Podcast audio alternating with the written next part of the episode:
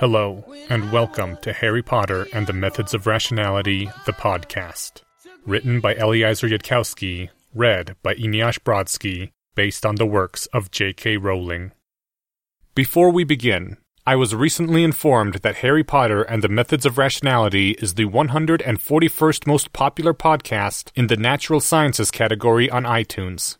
I'm pretty sure that really doesn't mean much, but I think we can totally crack the top 100. If you enjoy this podcast, please take a moment to rate it or write a super brief review on iTunes. If you don't enjoy it, then why are you still here after over 100 episodes? Go listen to something you like. Some people are weird. Second half of chapter 104 The Truth, Part 1 Riddles and Answers.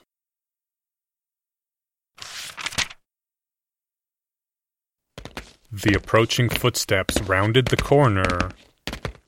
What, are, you doing here? Came many simultaneous cries. Trimmed in three sets of Slytherin green and one Hufflepuff yellow stood Theodore Nott, Daphne Greengrass, Susan Bones, and Tracey Davis. Where are your escorts, children? said Professor Snape with mounting wrath. First years must be accompanied by a sixth or seventh year student at all times, especially you. Theodore Nott raised his hand. We're um we're doing what the Chaos Legion calls a team building exercise, see? We realized just now that none of us had tried the headmaster's forbidden chamber yet, and there wasn't much time left. And Harry Potter has authorized it, Professor. He said specifically that you mustn't interfere. Severus Snape turned to glance over at where Harry Potter had tiptoed. A storm seemed to be gathering on his brow, and a dark fury in his eyes. I. maybe? There was still one hour left on Harry's time turner, so it was possible. Harry Potter does not have that authority. The potions master said in a deceptively mild tone. Explain yourselves, now. Really? said the form of Susan Bones. Really? You're telling Professor Snape that Harry Potter authorized the mission. That's your idea of a bluff? The young Hufflepuff turned to Professor Snape and spoke, her voice strangely firm. Professor, this is the truth and it's urgent. Draco Malfoy is missing and we think he went down there. If Mr. Malfoy is missing, why have the Aurors not been notified? Because of because of reasons. cried Daphne Greengrass. There's no time. You've got to let us through. Are you four morons under the impression that you are on some sort of adventure? Well, you are mistaken. I assure you that Mr. Malfoy has not passed through this door. We think Mr. Malfoy has an invisibility cloak. Do you remember the door seeming to open for no reason? No. Now be gone from here. This place is off limits for today. This is Dumbledore's Forbidden Corridor. Tracey said. The headmaster himself said nobody was to come here. Who do you think you are, forbidding it too? Miss Davis, you need to stop associating with Gryffindors, especially those named Lavender Brown. And if you are still here in one minute, I will file papers requesting your transfer into that house. You wouldn't dare! Huh. Susan Bones said, her face screwed up in concentration. Professor Snape, do you occasionally open the door yourself to check on whatever's inside? Professor Snape froze in place. Then he spun and put his right hand on the metal knocker. Harry was watching the hand on the knocker, so he didn't notice what Professor Snape was doing with his left hand until he heard the sudden ah. outcry. No, in fact. Said Professor Snape, now holding the choking head of Draco Malfoy by his collar, though the rest of Draco was still underneath his invisibility cloak. A fine try, though. What? cried Tracey and Daphne. Susan Bones hit herself in the forehead. I can't believe I fell for that. So, Mr. Malfoy, you sent your friends here on a ruse, just in the hopes that you could pass through this door? Now, why would you do that? I think we should trust him. Mr. Malfoy, we've got to trust him. He's the only professor who would take our side. No! cried Draco's floating head from where Professor Snape was still grasping his collar. You mustn't say anything! Stop! We've got to take the chance! Professor Snape, Mr. Malfoy finally worked out what has been going on this whole year. And why?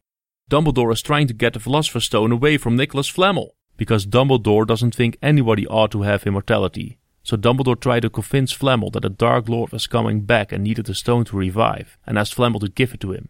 But Flamel wouldn't, and instead Flamel put the stone in the magic mirror that's down there, and Dumbledore is finding out right now how to get to it, and then he will come for it, and we've got to get to it first. Dumbledore really will be all powerful if he gets the Philosopher's Stone. What? That's not what you said before! It doesn't matter. Daphne said. She looked frightened, but determined. Professor Snape, please, you have to believe me. I looked at the books Hermione checked out of the library, and she was researching the Philosopher's Stone just before someone killed her. Her notes said that something dangerous might happen if the stone stays inside the mirror too long. We have to get it out of the castle right away. Susan Bones now had both hands over her face. I'm not with them. I just came along to prevent anything even stupider from happening. Severus Snape was staring at Theodore Nott and the others. Then he turned his head to look at Draco Malfoy. Mr. Malfoy, how did you come to discover Dumbledore's plot? I deduced it from evidence. Professor Snape's head swiveled back to Theodore Nott. How did you intend to obtain this stone from inside a magic mirror that could supposedly baffle Dumbledore himself? Answer me at once. We're going to take the whole mirror and send it back to Flamel. It's not like we want the stone for ourselves. We just need to stop Dumbledore from stealing it. Professor Snape nodded, as though confirming something, and turned his head to look at the other students. Tell me, have any of you noticed one of the others behaving in an unusual fashion? Especially if there's a peculiar object that they have in their possession, or they can use spells a first year should not know? Professor Snape's right hand now pointed his wand at Susan Bones. I see that Miss Greengrass and Miss Davis are trying not to look at you, Miss Bones. If there is a mundane explanation, you would be wise to offer it immediately. Susan Bones's hair turned bright red, though her face didn't change. I suppose there's not much point in keeping it mum any longer, since I'm graduating in two days anyway. Double witches get to graduate six years early? That's not fair! Bones is a double witch? No, she is Nymphadora Tonks, a metamorphomagus. Masquerading as another student is extremely against regulation. As you are well aware, Miss Tonks, it is not too late to expel you from Hogwarts two days before your graduation, which would be a dreadful tragedy. Uh, From your perspective, that is. From my perspective, it would be hilarious. Now tell me, what exactly are you doing here? That explains it. Um, is there actually a Susan Bones, or is the house dying out, so they had you secretly. The red haired form of Susan Bones had a palm to her face. Yes, Miss Greengrass, there's a real Susan Bones. She only sends me in when you lot are about to get into ridiculous amounts of trouble. Professor Snape, the reason I'm here is because Draco Malfoy was missing, and this lot insisted on trying to find him instead of calling the Aurors, for reasons the real Miss Bones said there was no time to explain to me, which I now realize were stupid. But young students must never go alone and must be accompanied by a sixth or seventh year at all times. And now we found Draco Malfoy and we can all go back. Please, before this gets any more ridiculous. What in Merlin's name is going on here? Ah, Professor Sprout, I perceive. Said Professor Snape, who was still pointing the wand at the red haired form of Susan Bones, his other hand still grasping the collar below the disembodied head of Draco Malfoy, standing next to the crumpled form of the defense professor. It's not what it looks like? Volunteered Tracey Davis. The short, dumpy form of the herbology professor stormed forwards. She had, by this point, drawn her wand, though she wasn't pointing it at anyone. I don't even know what this looks like. Down wands, all of you, right now, including you, Professor. Distraction. The thought came to Harry with sudden clarity. Whatever he was watching now, from where he stood invisibly and well back of the action, it wasn't what was really going on. It wasn't the true thread of the story. It had been arranged. Professor Sprout's arrival had broken Harry's suspension of disbelief. Things like that didn't happen just for the sake of comedic coincidence. Someone was deliberately causing all this chaos. But what was the point? Harry really hoped he hadn't gone back in time and done this, because it did seem like the sort of thing he would do. Severus Snape lowered his wand. His other hand unfisted Draco Malfoy. Professor Sprout, I am here on the headmaster's orders to watch this door. Everyone else is not supposed to be here, and I ask that you see them cleared away. A likely story. Why would Dumbledore set you, of all people, to guard the door to his playground? It's not as if he wants to keep the students out. Oh no, they need to go in and get stuck in my devil's snare. Susan, dear, you have a communications mirror, don't you? Use it to call the Aurors. The watching Harry nodded to himself. That was the point. The Aurors would take away everyone present at this terribly confusing situation, no excuses accepted, and then the door would be unguarded. But was Harry meant to go into the forbidden corridor himself? Or watch to see who finally came once all the others were gone? A loud fit of hacking and coughing caused everyone to look at where the defense professor lay. Snape, listen. Why, Sprout here? The potions master looked down. Memory charm implies professor. The defense professor began coughing again. What? And the logic unfolded in Harry's mind in crystalline dismay. All the steps already suspected, the dreadful realization coming as a repetition with greater confidence. Someone had memory charmed Hermione to believe she'd tried to kill Draco. Only a Hogwarts professor could have done it without alarm. So all the true mastermind needed to do was legitimize or Imperius a Hogwarts professor. And the last person anyone would suspect would be the head of House Hufflepuff. Snape's head snapped around as Professor Sprout raised her wand, and the potions master managed to raise a wordless translucent ward between them. But the bolt that shot from Professor Sprout's wand was a dark brown that produced a surge of awful apprehension in Harry's mind and the brown bolt made Severus's shield wink out before they touched, clipping the potions master's right arm even as he dodged. Professor Snape gave a muffled shriek and his hand spasmed, dropping his wand. The next bolt that came from Sprout's wand was a bright red, the color of a stunning hex, seeming to grow brighter and move faster even as it left her wand, accompanied by another surge of anxiety. And that blew the potions master into the door, dropping him motionless to the ground. By that time, pink haired Susan Bones was surrounded by a multifaceted blue haze, and she was firing hex after hex at Professor Sprout. Professor Sprout was ignoring the hexes to summon plant tendrils that entangled the younger students as they tried to run, except Draco Malfoy, who had again vanished beneath his invisibility cloak. Not Susan Bones stopped casting hexes. She leveled her wand, took a deep breath, and cried aloud an incantation that sent golden worms of light chewing into the shield around Professor Sprout. At that, the herbology professor turned to face Not Susan, her expression vacant, a new set of plant tentacles rising in the air behind her. Those stalks were a darker green and seemed to have shields of their own. Harry Potter murmured to the seemingly empty air Attack Sprout. Help Bones. Non lethal only. Yes, my whispered Lesath Lestrange beneath Harry's cloak of invisibility, and the fifth year Slytherin's presence moved off toward the fight. Harry looked down at his own hands and saw with a jolt of unpleasant shock that his disillusionment charm wasn't as complete as it had been before. There were hints of distortion in the air each time Harry moved. Slowly, Harry stepped backward until he came to a corner and ducked behind a wall. Then he took out his communications mirror, which was blank and jammed. Of course. Harry levitated the mirror to where he could use it to see around the corner and watch the end of the. distraction? What was happening? Why? Professor Sprout and the form of Susan Bones were dueling in flashes of light and leaves, and the blazing green of a greater drill hex erupted from midair and chewed halfway through the outer layer of Professor Sprout's shields. The herbology professor turned and fired a broad wash of yellow at where the drill hex had come from, but the spell didn't seem to hit anything. Yellow blazes, blue facets, dark green plant tendrils, and swirling purple flower petals.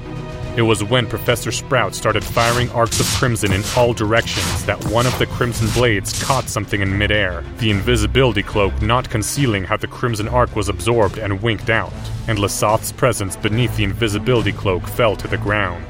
And that gave not Susan Bones time enough to stand still, catch her breath, and scream something that inspired in Harry another surge of dread. And the white spark that blazed out went through Professor Sprout's chewed shields and her plant armor and dropped her. Not Susan Bones went to her knees, panting, her robe soaked in sweat. Her head turned to look around her at the bodies lying stunned on the floor or wrapped in vines. What? What? What? There was no reply. The victims entangled in Professor Sprout's vines weren't moving, though they did seem to be breathing. Malfoy. Draco Malfoy. Where are you? Are you there? Call the Aurors already. Merlin, damn it. Homenum Revelio. And Harry found himself visible again, staring in his mirror at the form of Draco Malfoy, half visible beneath a shimmering cloak, standing behind Not Susan, pointing his wand at a gap in Not Susan's blue haze. Harry's mind moved in flashes of insight, too slow and yet too fast, even as Harry's mouth opened and he inhaled in preparation to shout. Beware the constellation. There was a constellation named Draco. If you could control a professor, you could control a student. Doc! Harry shouted, but it was too late. A bolt of red light caught the back of Susan's head point blank, smashing her to the floor. Harry stepped around the corner and said, Somnium, somnium, somnium, somnium, somnium! Draco Malfoy's shimmering form collapsed in a heap. Harry took a moment to catch his breath. Then Harry said, Stupefy! And verified that yes, the stunning hex did hit Draco Malfoy's form. You could be mistaken about whether a somnium had really hit. Harry had seen enough horror movies, not to mention the business with the Sunshine Regiment, that he wasn't about to make that error again. After a further reflection on this, Harry cast another stunning hex into the prostrate form of Professor Sprout. Harry gripped his wand, staring at the scene, breathing heavily from the exhaustion. He didn't have enough magic left to cast a messenger Patronus to Dumbledore, and he really, really should have thought of that possibility immediately this time around. Harry started to reach back to where his mirror had fallen to see if it was now unjammed. And then Harry hesitated. His note to himself had said to avoid notice from Aurors, and Harry still did not know what was going on. The crumpled form of Professor Quirrell gave another series of racking coughs, reached out a hand to the wall beside him, and slowly pulled himself to his feet. Harry, are you there? It was the first time Professor Quirrell had ever called him by his first name. I'm here. Without any conscious thought, his feet were moving forward. Please, I haven't much time. Please take me to the mirror. Help me get the stone. The Philosopher's Stone? Harry glanced around at the scattered bodies, but he couldn't see Draco anymore. The revealment had worn off. You think Mr. Nott was right? I don't think Dumbledore would. Not Dumbledore. Because Sprout. I understand. If Dumbledore had been the one behind it all, he wouldn't have needed to mind control a professor in order to use memory charms. Mirror. Ancient relic. Could hide anything. Stone could be there. Many others want stone. One sent Sprout. Harry repeated rapidly, The mirror down there is an ancient relic that can be used to hide things, and it would be one possible place to hide the Philosopher's Stone. If the Philosopher's Stone is inside the mirror, then any number of people might want to get it. One of them is controlling Sprout, and that would explain what their goal really is. Only. That doesn't explain why Sprout's controller would go after Hermione. Harry, please. Professor Quirrell's breathing was yet more labored now. His voice came with excruciating slowness. It's the one thing that can save my life.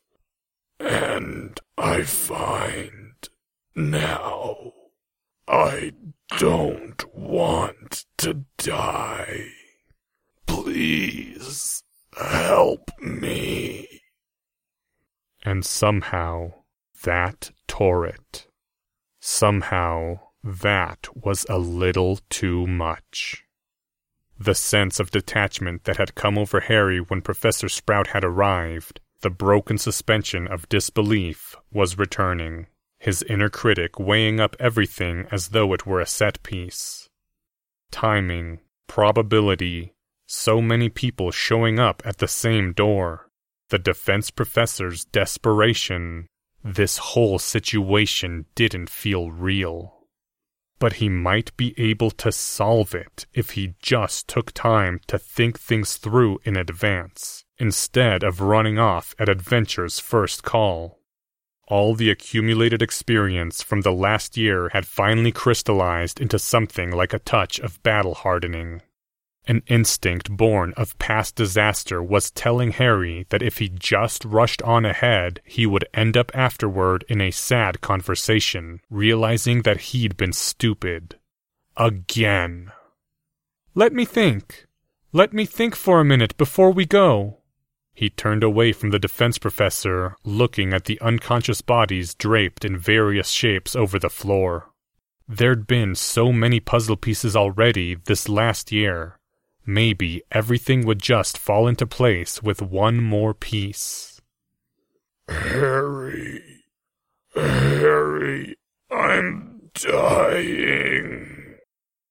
One more minute can't make the difference. He's had the whole year to be sick. It's improbable that his life versus death would be precisely timed to rest on this last minute no matter what happened to Hermione. I know! I'll think quickly! Harry stared at the bodies and tried to think. There was no time for doubts, for caveats, no breaks or second guessing. Just take the first thoughts and run with them. In the back of Harry's mind, fragments of abstract thought filtered past, heuristics of problem solving that there was no time to rehearse into words. In wordless flashes, they shot past to set up the object level problem. What do I notice I am confused by? The first place to look for a problem is in whatever aspect of the situation seems most improbable. Simple explanations are more probable, eliminate separate improbabilities that must be postulated. Professor Snape had already been here. Then Professor Quirrell had arrived, then Harry had arrived via Time Turner. Then the adventuring party had arrived, and Draco had been revealed, part of the party. Then Professor Sprout had shown up. Too many people had shown up synchronously, and that was too much coincidence. It was improbable that so many different parties would show up at the same location within a five minute window. There had to be hidden entanglements label Sprout's controller as the mastermind who had ordered Hermione memory charmed. The mastermind had sent Sprout. Professor Snape had said that the headmaster had sent him to guard the door after there'd been some sort of disturbance. If the mastermind had caused that as a distraction, then that explained Severus's presence as well. Harry wasn't sure anymore that Draco had been controlled by the mastermind. That hypothesis had come to him in the spur of the moment. Draco might have just been trying to drop Not Susan so he could get into the corridor unhindered. No, that was the wrong way to think. Turn it around. Try to explain the timed presence of Draco and his adventuring party. No time for self questioning. Run with the hypothesis. Therefore, suppose Sprout's mastermind had sent Draco or triggered his coming. That was three arrivals explained. Harry had shown up because his note to himself had told him to do so. That could be attributed to time travel. That left the defense professor who'd said he was following Snape. Only that didn't really seem like an adequate reason for Professor Quirrell to show up. It didn't really make Harry feel less confused. And so, maybe the mastermind had also controlled the timing of Professor Quirrell's presence somehow, and even arranged for Harry himself to enter the time loop. Harry's mind hit a stumbling block. He couldn't see how to extend that reasoning further. There was no time to stare blankly at stumbling blocks. Without any pause or breaking, Harry's mind attacked the problem from a new angle. Professor Quirrell had deduced a controlled Hogwarts professor from the need for some professor to memory charm Hermione, which meant that Professor Sprout's controller had framed and then murdered Hermione, which meant Professor Sprout's controller had detailed information about Hogwarts life and maybe a personal interest in the boy who lived and his friends. Harry's mind finally threw up the relevant memory, Dumbledore saying that Lord Voldemort's strongest road to life was hidden here inside Hogwarts. Run with the hypothesis. So that resurrection tool was the Philosopher's Stone hidden inside the mirror. Why had Dumbledore put the mirror into a corridor first years could get through? No, ignore this question. It's not important right now. And Professor Quirrell had said the Philosopher's Stone possessed great healing power, so that part also fit. But if it was the Philosopher's Stone that was hidden in the mirror to keep it away from the Dark Lord, that meant the mirror also contained the one thing in the world that could save the defense professor's life. Harry's mind tried to hesitate, to flinch away, feeling a sudden apprehension as to where this was going. But there was no time allowed for hesitation. And that was also far too much coincidence, just too much improbability if your mind didn't write it off as an amazing plot twist like you were inside a story. Could the putative Dark Lord also be manipulating Professor Quirrell so that Professor Quirrell would discover his supposed salvation at the right time so that Harry and Professor Quirrell would go get the resurrection tool from the mirror that might not even actually be the Philosopher's Stone? And then the Dark Lord's avatar or some other servant would show up and seize it from them. That would explain all the synchronicities and negate every coincidence. Or Professor Quirrell had known from the beginning that the one thing that could save his life was hidden inside this mirror, and that was why he had agreed to teach defense at Hogwarts, and now he was finally trying to get it. But then, why wait until he was this sick to even try, and why had Sprout shown up at the same time as Professor Quirrell? Harry's mind faltered harder. His inner eye was looking in a direction it was afraid to look. The note I sent myself said to help the Watcher of Stars. I wouldn't send myself a note saying that if I hadn't already worked out in the future that it was the right thing to do. Maybe the note is just telling me to get on with it. A small note of confusion was promoted to conscious attention. The coded message on the parchment, one or two lines hadn't quite sounded right hadn't sounded like the code Harry would expect himself to use. Harry, whispered the dying voice of Professor Quirrell from behind him. Harry, please. I'm almost done thinking. Harry's voice said aloud, and Harry realized as he spoke the words that they were true. Turn it around. Look at it from the enemy's perspective, from where the enemy does their own intelligent planning, somewhere out of your sight. There are Aurors in Hogwarts, and your target Harry Potter is now fully on guard. Harry Potter will call in Aurors at the first sign of trouble, or send a Patronus to Albus Dumbledore. Considering that as a puzzle, one creative solution is to forge a supposedly time turned message to Harry Potter from himself, telling Harry Potter not to call for help, telling him to be at the place and time you want him to be. You get the target himself to bypass all the protections he set up. You even bypass his protection of skepticism with the overriding authority of his own future self's judgment. It isn't even difficult. You can memory charm some random student into remembering Harry Potter handing over an envelope to be given back to himself later. You can memory charm that student because you are a Hogwarts professor. You don't have to go to the extra effort to steal a pencil and muggle paper from Harry Potter's pouch. Instead, you forge Harry Potter's handwriting on wizard parchment. You can forge Harry Potter's handwriting because you have seen it on ministry mandated exams you have graded. You call Draco Malfoy the constellation because you know Harry Potter is interested in astronomy, and you are a wizard and you have taken astronomy and memorized the names of all the constellations. But it's not the natural code that Harry Potter would use to describe Draco Malfoy to himself. That would have been The Apprentice. You call Professor Quirrell the Watcher of Stars and tell Harry Potter to help him.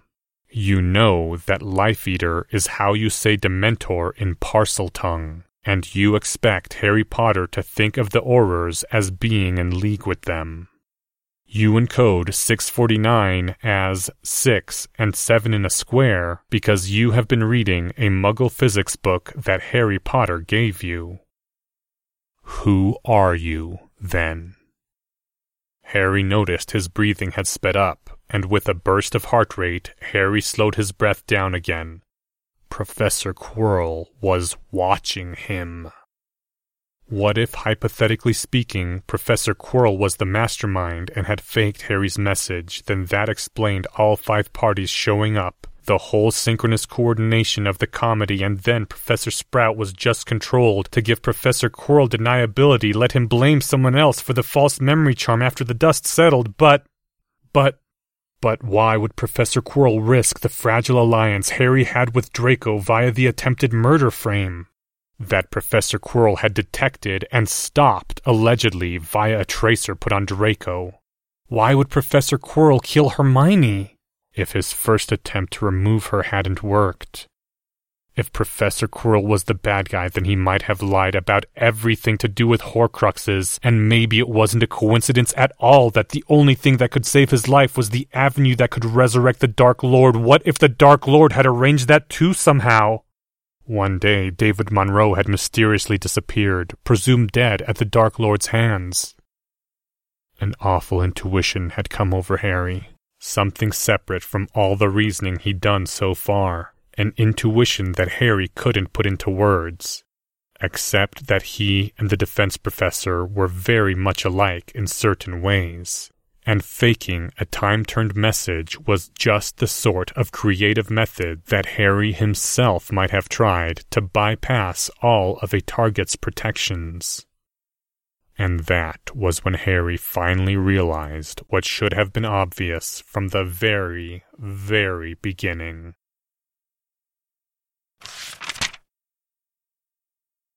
Professor Quirrell was smart.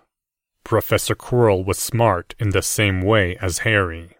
Professor Quirrell was smart in exactly the same way as Harry's mysterious dark side.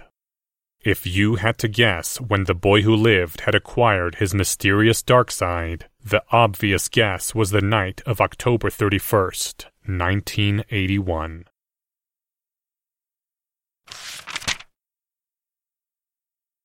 And, and, and Professor Quirrell had known a password that Bellatrix Black had thought identified the Dark Lord, and his presence gave the boy who lived a sense of doom, and his magic interacted destructively with Harry's, and his favorite spell was Avada Kedavra, and, and... The realization blasted through Harry like a vast dam breaking, releasing out all its water, bursting through his mind in an irresistible flood that swept everything away. There is only one reality that generates all of the observations. If different observations seem to point in incompatible directions, it means the true hypothesis is one you haven't thought of yet. And in those cases, when you finally think of the correct hypothesis, everything aligns behind it, beyond denial or horror, tearing away every doubt and every emotion that might stand in its path. And then David Monroe and Lord Voldemort had just been one person playing both sides of the Wizarding War, and that was why the Monroe family had been killed before they could meet David Monroe, just like Moody had suspected. Reality settled down into a single known state, One coherent state of affairs that compactly generated the observation set. Harry didn't jump, didn't change his breathing, tried not to show a single sign of the horror and agony flooding his mind. The enemy was behind him, watching him. All right, Harry said out loud as soon as he dared trust his voice to sound normal. He kept on staring at the bodies, looking away from Professor Quirrell, because Harry didn't trust his own face. Harry lifted a sleeve to wipe away the sweat on his forehead, trying to make the gesture look casual. Harry couldn't control the sweat, or the rapid hammering in his chest. Let's go get the Philosopher's Stone. All Harry needed was a single moment of distraction anywhere along the way to use his time turner. There was no reply from behind him. The silence stretched. Slowly, Harry turned around. Professor Quirrell was standing upright and smiling. In the defense professor's hand was a shape of black metal pointed at Harry's wand arm, held with the sure grip of someone who knew exactly how to use a semi automatic handgun. Harry's mouth was dry, even his lips were trembling with adrenaline, but he managed to speak. Hello, Lord Voldemort. Professor Quirrell inclined his head in acknowledgement and said, Hello, Tom Riddle.